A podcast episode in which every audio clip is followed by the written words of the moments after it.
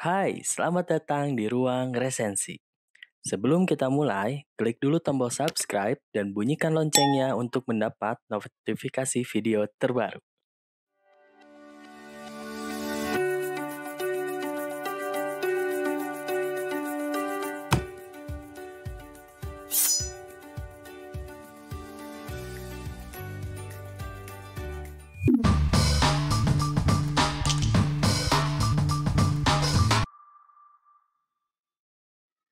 Assalamualaikum warahmatullahi wabarakatuh. Di episode Ruang Resensi kali ini, kita akan mengulas buku berjudul Passion Without Creation is Nothing. Buku dengan tebal 221 halaman ini ditulis oleh Rene Suhardono dan tim Impact Factory dan diterbitkan oleh penerbit Kompas. Buku ini termasuk ke dalam kategori pengembangan diri, sangat cocok dibaca oleh orang yang ingin lebih unggul di bidangnya. Yang menarik dari buku ini terletak pada cetakannya, karena sebenarnya ini terdiri dari dua buku loh. Yang pertama, buku berjudul Passion Without Creation is Nothing, dan buku yang kedua yaitu Performance Without Passion is Meaningless, yang dicetak saling terbalik, sehingga setelah baca buku pertama, kamu harus membalik bukunya untuk membaca buku yang kedua. Buku ini diawali dengan sebuah pertanyaan kunci. Jika kamu harus memilih kedua hal ini, to be competent or to be passionate, mana yang kamu pilih? Atau apakah kamu peduli kedua hal tersebut? Lalu dalam pengantarnya juga penulis kembali bertanya, apa sih yang membedakan antara dua orang di perusahaan yang sama dengan gaji yang sama dan atasan yang sama? Semua jawaban dari pertanyaan-pertanyaan tersebut akan dibahas dalam buku ini. Buku ini telah membagi ke dalam dua tipe pegawai. Yang pertama adalah high performer dan yang kedua adalah low performer. Dalam ilustrasi ini, mereka memiliki gaji yang sama, pekerjaan, pendidikan, dan support system yang sama, namun menunjukkan tingkat performa yang berbeda. Pertanyaannya, apa yang high performer lakukan pikirkan, dan rasakan sehingga menyebabkan perbedaan performa dengan yang lain. Penulis menemukan 10 kata kunci populer yang menyebabkan perbedaan performa seorang high performer dengan yang lain. Berikut adalah 10 kata kunci tersebut.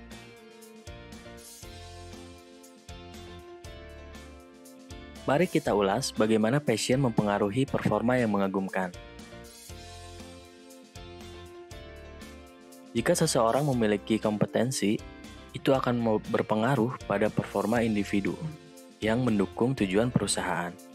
Jika kompetensi individunya naik, maka performa juga akan naik. Lalu, apa yang dibutuhkan untuk menaikkan kompetensi individu itu? Di situlah peran dari passion. Passion merupakan tolak ukur dari seseorang yang menakjubkan, sedangkan kompetensi individu dapat menjadi tolak ukur orang tersebut sesuai dengan standar yang diharapkan. Bagaimana passion terbentuk di dalam industri? Passion merupakan pemberian sang pencipta pada manusia sejak nyawanya ditiupkan. Untuk memunculkannya kembali, kita harus tahu bahwa passion itu merupakan produk hati, bukan pikiran. Ia muncul dari kesadaran, dan kesadaran merupakan kulminasi kejujuran, keberanian, dan kepedulian. Saat kesadaran terjadi, terbentuklah yang namanya meaningful moments atau yang disebut moments. Moments adalah cerminan hati yang terjadi ketika seseorang melakukan aktivitas di mana seseorang akan menyadari alasan penciptanya dan memahami segala bentuk potensi kesanggupan, keyakinan, kepedulian yang dititipkannya. Momen terbentuk saat terpenuhinya kombinasi tiga hal berikut. Yang pertama, dengan siapa, untuk siapa, di hadapan siapa ia melakukan aktivitas tersebut. Yang kedua, lingkungan atau tempat aktivitas yang dilakukan. Yang ketiga, kapan dan sesering apa aktivitas dijalankan. Momen hanya dapat dirasa untuk bisa merasakan, perlu hati yang ikhlas dan penuh rasa syukur. Perlu keheningan sehingga muncul kebeningan, sehingga setiap orang akan memahami sejati dirinya. Di dunia industri, semakin banyak meaningful moments yang terjadi, maka semakin besar peluang memunculkan karya dan kreasi yang hebat. Perbedaan antara high performer dan low performer terletak pada keyakinan bisa keren di bidang atau industri yang mereka jalankan. High performer tidak sekedar bekerja, mereka asik berkarya. Dan yang tidak dimiliki oleh low performer adalah passion, belief, action, attitude, and Performance.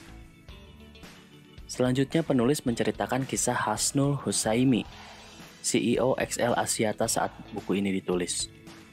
Mengisahkan tentang bagaimana passion bekerja dalam diri seseorang. Sekarang, giliran kamu membaca buku ini. Temukan kisah tersebut di buku ini dan mari berdiskusi di kolom komentar tentang insight apa yang kalian dapat setelah membacanya. Ada tiga kata yang menghalangi proses berkarya dan berkreasi di perusahaan, yaitu keterpaksaan, keharusan, dan pengorbanan. Apakah kamu merasakan ketiga hal tersebut saat ini? Tidak tahu. Mudah cara mengetahuinya. Tanyakan pada diri kamu, apa yang kamu bayangkan pada hari Minggu malam menjelang hari pertama kerja keesokan harinya? Stres? Terbebani?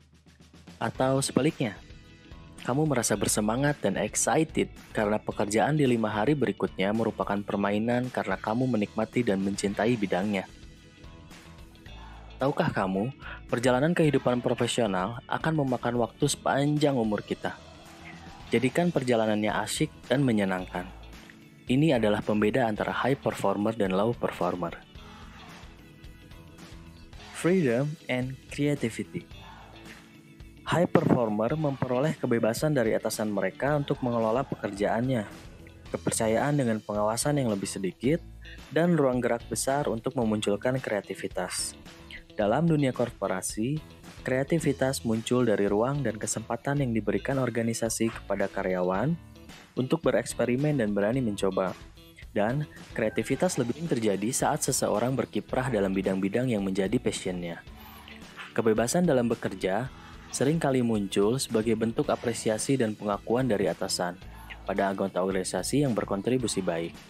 Para high performer mencintai pekerjaan dan bidang-bidang tertentu sedemikian rupa, sehingga mereka rela untuk mengambil tanggung jawab dan peran yang lebih besar di luar batasan job description.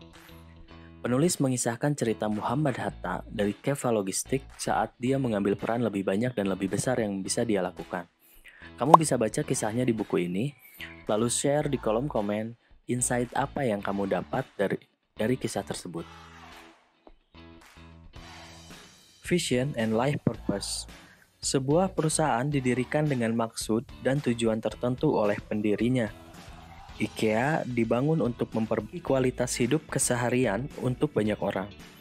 Google didirikan dengan 10 pedoman utama dengan maksud merevolusi cara manusia mengakses informasi. Starbucks dibentuk untuk menginspirasi dan memelihara semangat manusia melalui satu orang, satu cangkir, dan satu lingkungan. Seorang high performer menyadari pentingnya keselarasan tujuan hidup mereka dengan tujuan arah yang ditetapkan oleh perusahaan tempat mereka bekerja. Ia tidak pernah berada pada kondisi salah jurusan atau nggak sesuai dengan bidang saya, seperti yang low performer sering keluhkan itu. Tahukah kamu, karir itu berasal dari bahasa Latin, yaitu carrier, yang artinya carrier atau kendaraan.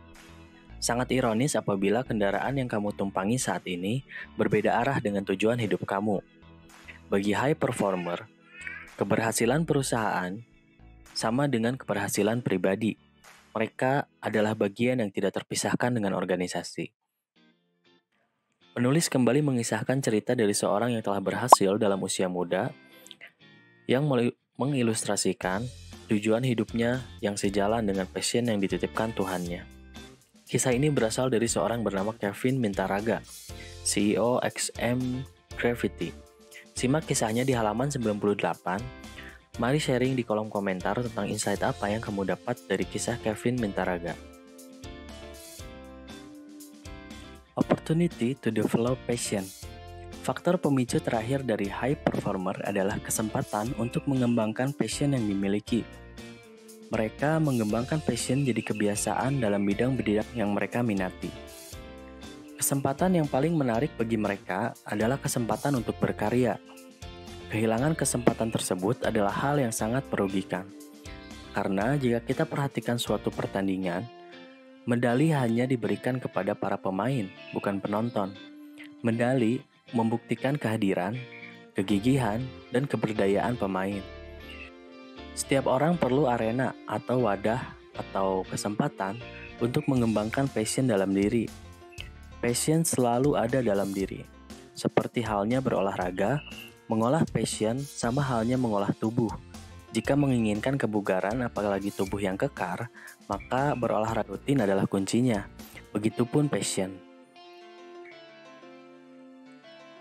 Bagian selanjutnya. Pada bagian ini, saya tidak akan mengulas apa pun. Kenapa?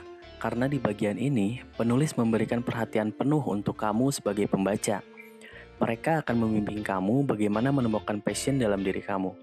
Saya tidak akan ulas, karena orang pertama yang pantas menemukan passion dalam dirimu adalah kamu sendiri. Silahkan membacanya di bagian ini. Jika kamu telah menemukan passionmu setelah membaca ini, share di kolom komentar ya. Sampai bertemu di part selanjutnya.